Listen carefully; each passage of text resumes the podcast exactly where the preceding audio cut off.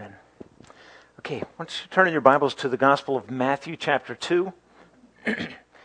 this is a text that I have not uh, preached for uh, Christmas season.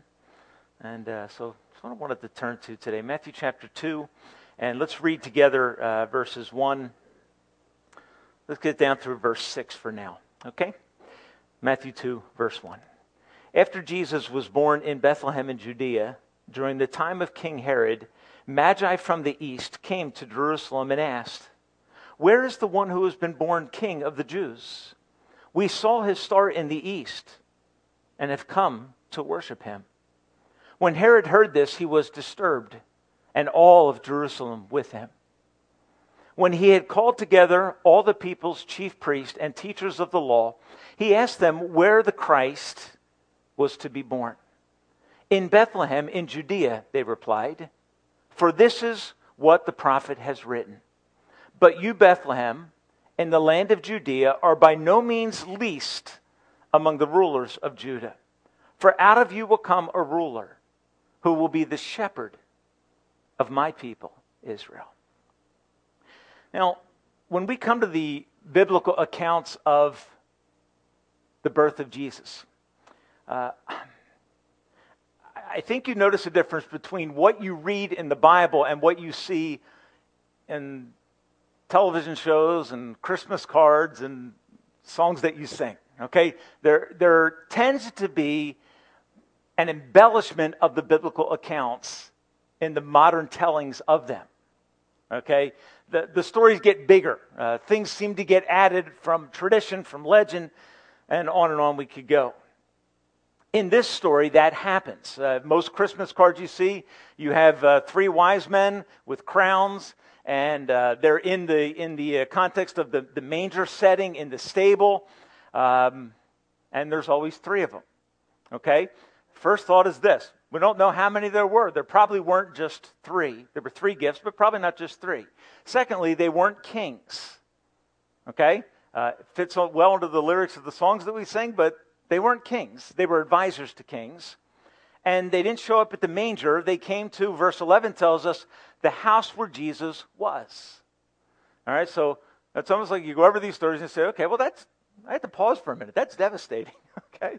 Uh, I, need to, I need to rethink the story, okay? Uh, next thing you're going to tell me is there isn't a Santa Claus or something like that, okay? Um, what I want you to realize is this the story is not sensationalized because if you sensationalize the story, you lose the focus of the story.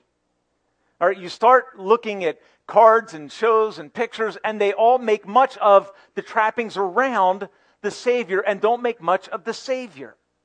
All right, what is Matthew doing? Matthew is writing historical narrative to give you the truth about Jesus truth that will change your life. The trappings around it, the traditions, the legends will have no effect on you. Perhaps an emotional, quick hit, but it won't change your life substantively.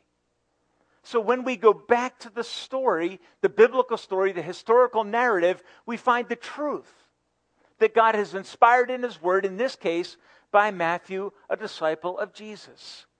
Who were the Magi? Who were these that we call the wise men?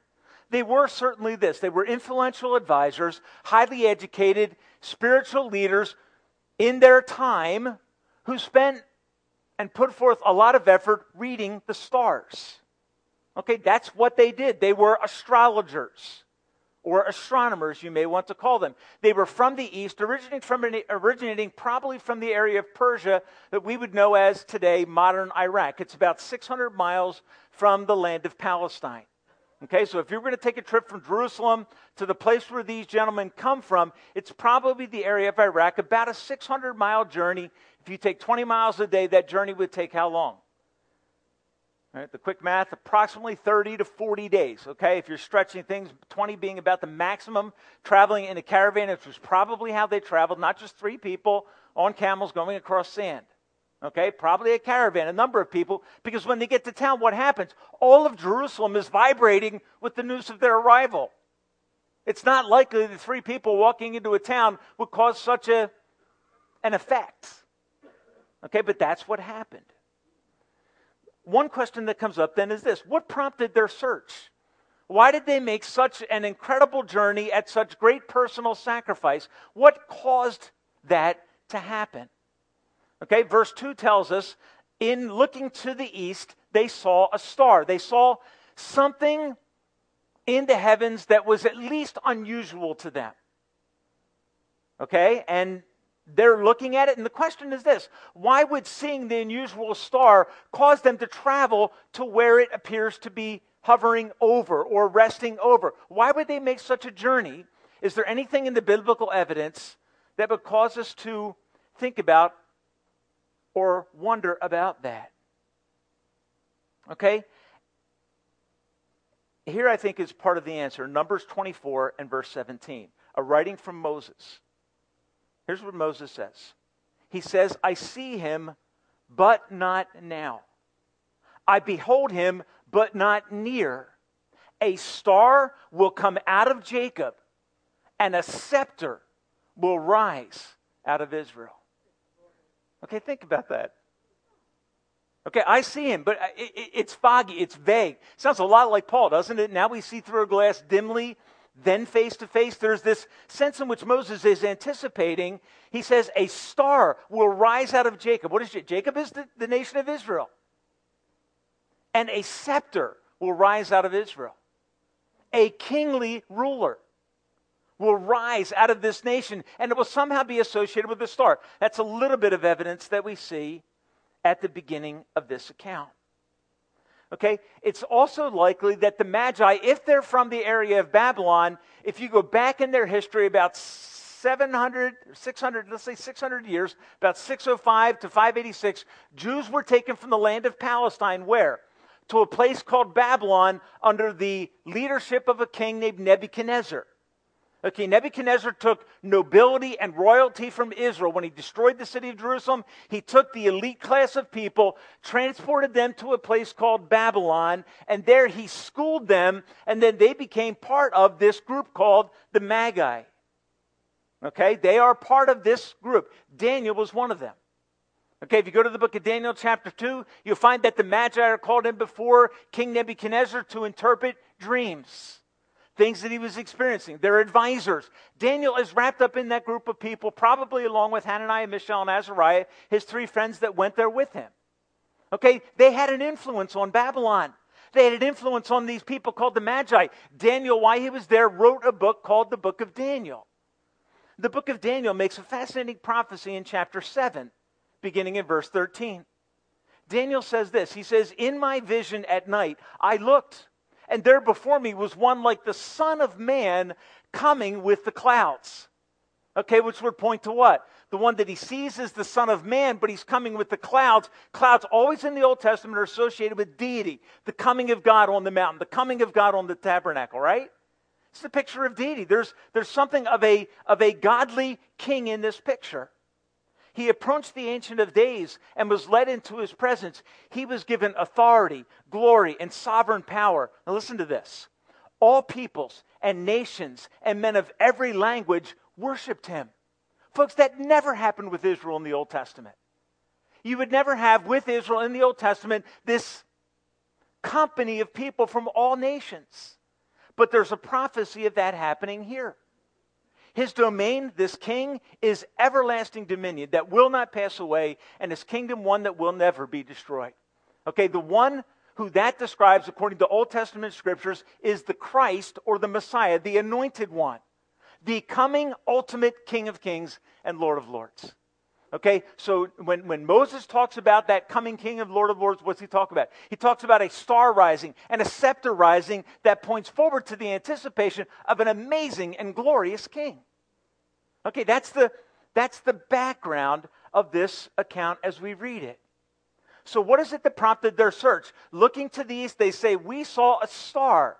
They make connections, perhaps, between the writings of the Old Testament pointing forward to a coming king that would be the King of Kings and Lord of Lords.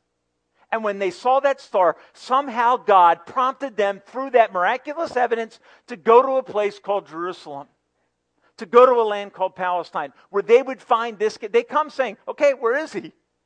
We've come. We saw his star. We have come to worship him. So the focus of this text, then, if you look at verse 2 And if you look at verse 11, is worship. We have come to worship him. Verse 11, they walk into the house, they see the Christ child. What do they do? They just they disintegrate before him and are changed. They worship. They see the King of Kings, and their life is altered by his very presence and revelation. God's aim in the world is to do what? It is to exalt the glory of Christ as the Savior for mankind. It is to glory and revel in what He has done to bring people into a personal relationship with Himself, so that in His saving work, Jesus Christ will be glorified. So, Philippians 2 in verse 11, what does Paul say? Wherefore, in light of this saving work of Jesus on the cross, God, after the resurrection, has highly exalted him and given him a name that is above every name, so that at the name of Jesus, what would happen? People would give honor to Christ. That's the end game of God's work in creation. That's the end game of God's work in missions and in saving souls. So that Jesus Christ would be the focus of our attention because only Jesus Christ is worthy of full glory, honor, and praise. All right, and that we use a word to summarize that response of our hearts. The word is worship. Okay? So at, I want you to work through this text with me, looking at lessons that we learn about worship. What do we learn about Christ exalting living? What do we learn about that from this text? Okay, and I think the first thing that we learn is this God is a missionary. God is a missionary. You see, the main actor in this text, we tend to think is what? Well, it's the Magi and it's Herod and it's the scribes and it's Mary and Joseph. And no. The main actor in this text is God. And what is God doing in this text? He's bringing about a miraculous sign that has as its aim the attracting of people into the presence of Christ where they will fall down before him and own him as king of their lives. God is a missionary God, and in this text, he is attracting who? He's attracting the Magi. Who are the Magi? If you lived in Israel at this time, you would have said the Magi are outsiders. They're Gentiles. They're, they're the unclean. They're not allowed in the inner sanctum of the temple where God is. But in this text, what do you find God doing? You find God ripping away the tabernacle, ripping away the, temp- the, the temple. And what do you have? You have God in flesh, in a house. And what does the Father do? Father attracts people from different nations to come. And you'll notice this as you read through the Gospel of Matthew. You know what Matthew does? He gives you a genealogy that ties Jesus to the royal line. He tells you in the end of chapter 1 that he is born. Chapter 2, what does he do? Matthew introduces foreigners. Why? Because that's the heart of God. And that is the intention of you go all the way back into the Old Testament, go to Genesis chapter 12. What does it say? God gives a promise to Abraham about the coming of the Messiah. And at the end of that promise, what does he say? Through you, all nations of the earth will be blessed. Folks, understand this. The vast majority of us in this room are not Jewish in our background, are we? The vast majority of us in this room are Gentiles. You know who the Magi are? They're the first representatives of the fulfillment of the purpose of God in the coming of Jesus. All right, they are the first entry of the nations into the presence of the Messiah. They are the beginning of the mission work of God. And God is the one who attracted them there through this incredible, powerful, miraculous sign. Isaiah 60, verses 1 through 3, talking of Jesus, says this it says, Arise and shine, for your light has come. The glory of the Lord rises upon you. See, darkness covers the earth, thick darkness is over all the people. But the Lord rises upon you, and his glory appears over you. Nations will come to your light, and kings to the brightness of your appearing. Think about that. Think about that. Magi that were advisors to kings do what? They come attracted by God, a missionary God, into the presence of Christ, where they can know him. And here's the thing that amazes me out of this text. In this text, God is the one taking the initiative. God is the one moving. What are we to do? We're to imitate God. How do we imitate God in the world we live in? We need to be missionaries, right? Simeon understood this in Luke chapter 2 and verse 30. He's waiting for this coming king. What does he say? My eyes have seen your salvation, which you prepared in the sight of all people, a light for, of revelation for the Gentiles and for the glory of your people Israel. What do you find? You find that the work of God, the mission work of God, is multinational. He is seeking and attracting people from all different places in all different kinds of ways. So here's the question I would give you this morning. Okay? God is a missionary. Am I? You see, because what he's doing in this text is attracting people from all different places in all kinds of ways to come to know Christ. That's the heart of God. Is that my heart? I mean, think of the text in Matthew chapter 5 where Jesus says to his disciples, He says, You are the light of the world. What does that mean? It means God has given us, He has lit us on fire for a purpose.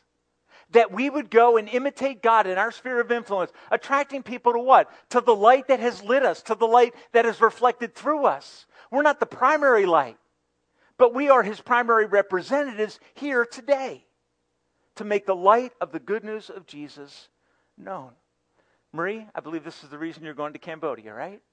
Is to make the light of Jesus known. The reason Victor John has given his life to serve in India is what? Because God is a missionary God. And when we are seeking those that are lost, we are never more like God than when we are doing that. Because in that, what are we? We're imitating the Son of God who came to seek and to save that which is lost. Folks, listen. Once God captures your heart and changes it by His grace, whether you're an insider or an outsider, whether you're Jew or Gentile, it doesn't matter. He transforms you and He sends you to go and do the things that He did. He is a missionary God. Second thing I want you to see this morning is this emerges in verse 2. As these men recount their experience in their homeland, they say in verse 2 where is the one who was born King of the Jews? For we have seen his star. And our text says what? It says in the east. What are, what are they saying? From the west, they saw the star where? In the east. Okay, so it's a, it's a matter of perspective. Okay, so from where they were in the west, they looked towards the east and they saw the star and were attracted to it for some reason. This is what's not explained in the text. Okay, the text doesn't tell us why they went. All that we know is that it was so fascinating and amazing that they could not help but go and see what this star was all about. So, what do we learn in this? And just this is a simple observation. Okay? God in heaven has unlimited resources to attract people to his name. And you know what he does? He unleashes those resources to attract people to come and to know and to worship and to enjoy and to love and to celebrate Jesus. Folks, do you ever wonder why, when you gather together in corporate worship, you and, and, and, I hope you I hope you sense that when you do that, there is something unique in praise. There's something that becomes clearer about the work of God as together our voices sing to Him and sing praises to Him. Do you ever notice that? That truth becomes clearer, God becomes nearer. God is attracting the nations, and He uses all kinds of things to bring us into a place where we can know Him and enjoy Him. And so the question comes up is this it's what is the star?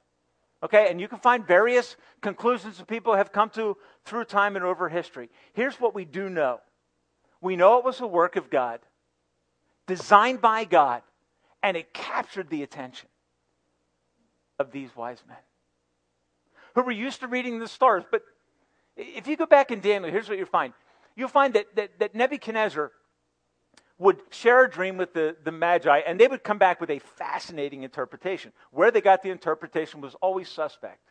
Why? Because kings didn't take lightly to bad interpretations of dreams. Okay, so what's going on here?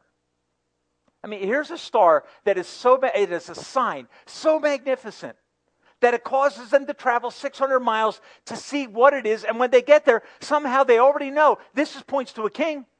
This has to be about a king of kings, about a powerful king. And so they make this journey in response to the resources that God is unleashing to bring people to himself. What is the basic principle? Here's the principle God, in this case, moved heaven and earth, literally, to attract people to himself. He is that kind, he is that gracious, he is that capable in this work of drawing people. And he does this throughout Scripture, doesn't it? Doesn't he? If you read in the Old Testament, you'll find that God speaks through a donkey, right? If you move forward into the book of Acts, what does God do? God uses the miracle of tongues, of people speaking languages they'd never learned, to do what? To attract people to himself. He's a miracle working God. In this case, what does he do? He causes a star to appear in a way that it had never appeared before at the right time to attract foreigners to come and worship Jesus. And he approached a man called the Apostle Paul, formerly named Saul, on the road to Damascus and struck him with a bright. He unleashed his resources to gain the attention of those that he was seeking to save. That's what he's doing throughout Scripture. Just watch and watch and watch and you'll see it over and over again. What should that do for us as Christians? you know what it should do? It should conquer the fear that we have of sharing the good news. And we, we say to people, Merry Christmas. Okay? Do we take time to explain to them what this is about? Do we take time to explain to them the glory of Jesus? knowing that as we do that, Father is already pouring out his capacities and his resources to do what? To make our work in evangelism effective. He's gone before these guys, he's attracted them in a powerful way. You go to John chapter 4, here's what you find a woman is speaking to Jesus. Jesus says to that woman, He says, The Father is seeking worshipers. John 4 and verse 25. Father is seeking worshipers. Folks, does God ever fail in something that he attempts to do? Is he known to attempt things and just come up a little bit short? Does that ever happen to God? No. Jesus came to do what? To seek and to save that which was lost. That mission was never in doubt as to its success. Because when we go in the power of the Spirit to share the work of God in seeking to save people and seeking to share the good news of Christ, what happens? God joins with us in that work. That's what Jesus says at the end of Matthew 28. He says, In sending you into all the nations, lo, I am with you always, even unto the end of the age. That we are divinely assisted in this work that God has graciously called us to do. And when we share the gospel, what are we doing? We're cooperating with the unlimited resources of God to see people come to saving faith in Christ. Why are we usually afraid? Because we think we're going to get asked a question we can't answer. We usually think, uh, you know, that we may not get the story right. We, we, we live in fear in evangelism and sharing Jesus. You know what God wants us to do? I think God wants us to move in His power. He's a missionary God who unleashes resources to seek and to save those who don't know Jesus. He wants us to take the good news of Christ coming, make it known to people and allow them to enjoy the glory of what it is to worship Jesus. Verses 3 through 8, the story takes a turn. It says, When Herod heard this, this coming of Magi from the east who are seeking a king of the Jews, Herod in his mind begins to drift back to what? Old Testament prophecies about a king of kings, about a Messiah. So in verse 3, when he hears it, he's disturbed and all of Jerusalem with him. Why is he disturbed? Because he's a bit of a paranoid king. He loves his position. He loves his possessions. He's a man who was known for having killed his wife because he thought she was a threat. He was a man who had recently killed two of his sons because he thought they were threats. He was a crazed king with unbelievable power. But what did he know? The Jews had come to seek the king of the Jews. And in his mind, what did they do? It sparked thoughts about the Messiah from the Old Testament, about an ultimate king. For the city of Jerusalem, they all began to feel agitated. Why? Because when Herod got angry, bad things happened. You go to the second half of chapter 2, and what happens in the city of Bethlehem after the Magi leave? Herod goes in and massacres a number of young children. He was a horrific man, and the coming of Jesus for him was unsettling. In this text, you'll find three responses to the coming of the Magi to see Christ. And I believe they basically are this the three responses to the presence of Jesus. Two of them are from, from people who refuse to worship him. verses 5 and 6. Or let's just read verse, verse 5. Herod calls together the chief priests and the teachers of the law, and he says to them, Where is the Christ to be born? Now, here's to me, this is fascinating. Herod is asking a question that will be based on Old Testament scriptures from the book of Micah that are 700 years old. He's saying to them, Would you tell me from the old scriptures when the Christ is to be born? What would you think? You would think that if they come up with evidence about where Christ is to be born, that he's going to go and worship him. And so you would think with the scribes and Pharisees, right? But what do you run into? You run into a remarkable blindness, a stunning hard heartedness in response to the message. They come to him and say, Well, uh, Micah chapter 5 and verse 2 says that he's going to be born in Bethlehem. And it's just like they're reading the newspaper. There's no movement in their hearts. There's not any sense in which they say, yeah, they saw this star, there's a connection back to numbers, and let's go worship him. No, I mean, from the religious leaders, what do you find? You find apathy. They are indifferent to the presence of Christ. Why? Because what are they caught up in? They're caught up in religion. They're caught up in prestige. They're caught up in, in the position that they have in their society. And so the message of Christ doesn't appeal to their religious mind. And so they're indifferent. They're unmoved because they didn't want their life to change. Herod's response is stronger yet. Verses 7 and 8 says, When Herod heard this, he called the Magi secretly he called them aside and said to them, Hey, when you find out where the Messiah is born, uh, let me know. Because I want to go and worship him just like you do. Okay, now we know that's a lie because we know later he intends to go there and slaughter this potential opposition. What's Herod's response to Jesus? He's terrified. He is threatened. What amazes me is this the only way he could possibly be threatened is because he knows it to be true. And the same thing for the scribes and Pharisees. But there is this hard heartedness, this, for Herod, a, a, a deeper concern about what? Saving his throne. He's more concerned about his, his, his political standing than he is about his heart and personal salvation. To me, it's stunning and sad. Because when the Magi leave to go and to find the Christ child, after they heard it, verse 9, they went on their way following the same star, leading to the town of Bethlehem. What does the town of Bethlehem, the name Bethlehem, mean? You know what Bethlehem means? It means house of bread. And in Bethlehem at that time, who was there? The bread of life five and a half miles. The scribes hear the miraculous coming. They interpret the scriptures with utter accuracy and are unmoved. And the bread of life waited for them. But because they were caught up in, in life as they know it, in the comfort of life, in their station, in their position, the news of Jesus, like it was like throwing darts at a cinder block wall. They hit failed to penetrate, and fell. And, folks, this morning, can I just say this to you? If you have heard the message of Christ, here's what the Bible says it says, Don't harden your heart as Israel did over and over. This is this one of the most stunning hardenings of the heart of Israel that you'll see in Scripture. Clear evidence, miraculous evidence, the Messiah is here. Ah, no thanks.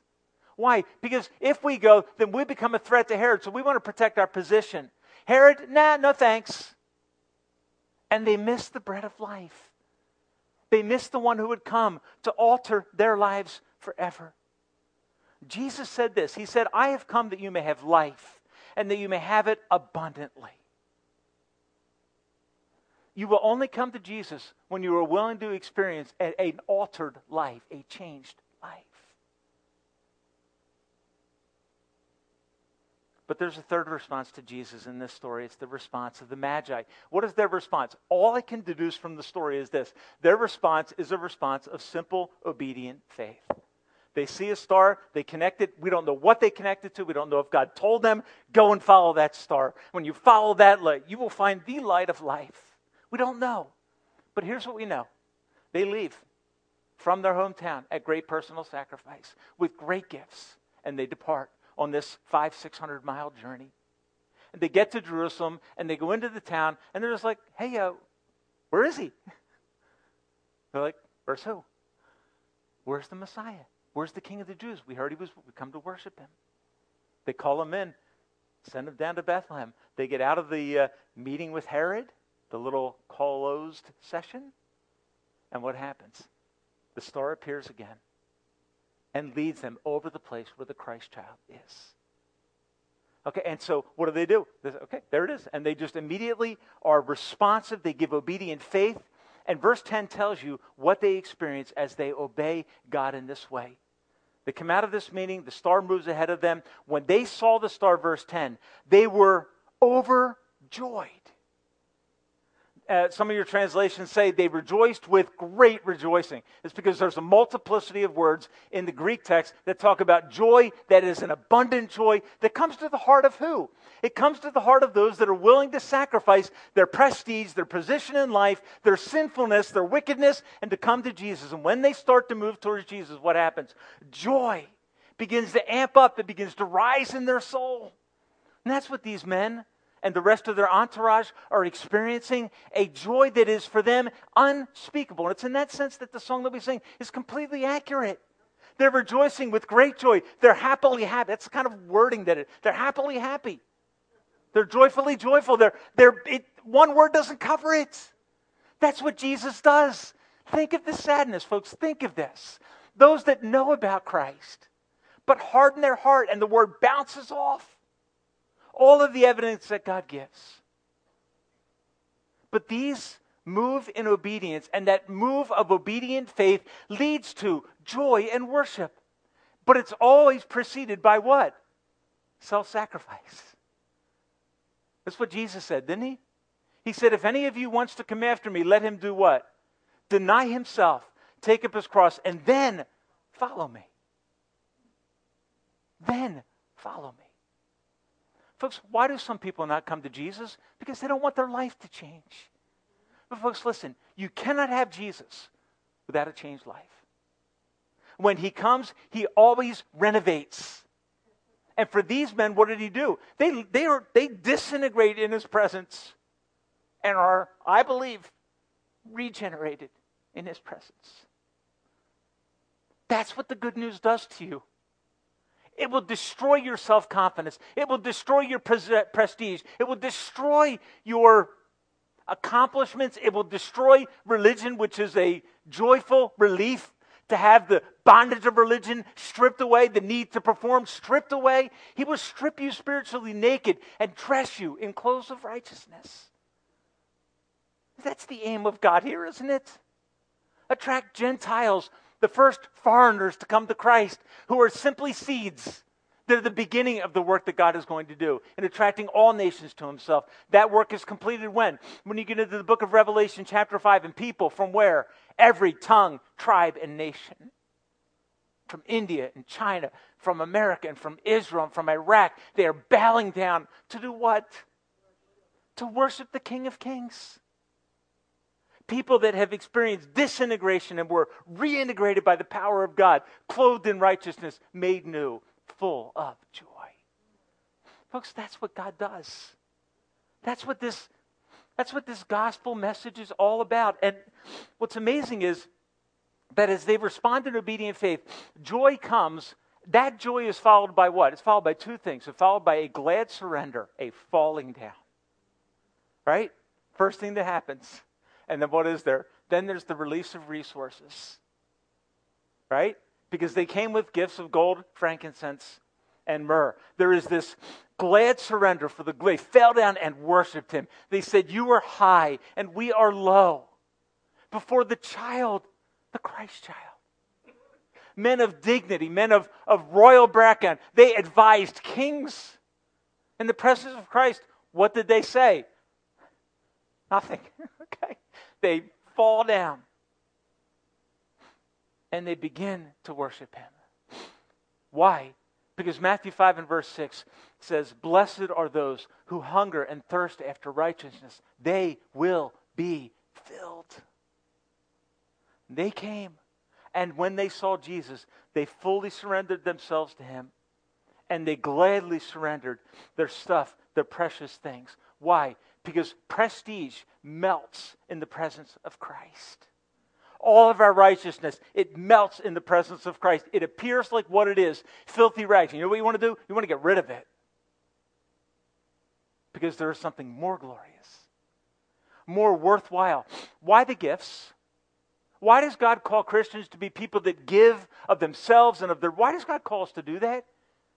What is He trying to do? What is He seeking to accomplish in our life? Here's what God is doing in giving of our time, of our resources, of our lives to others, what are we doing? We are giving up that which to us is precious in order that the preciousness of Christ might become more real. Remember the story of the rich young ruler? Why wouldn't he follow Christ?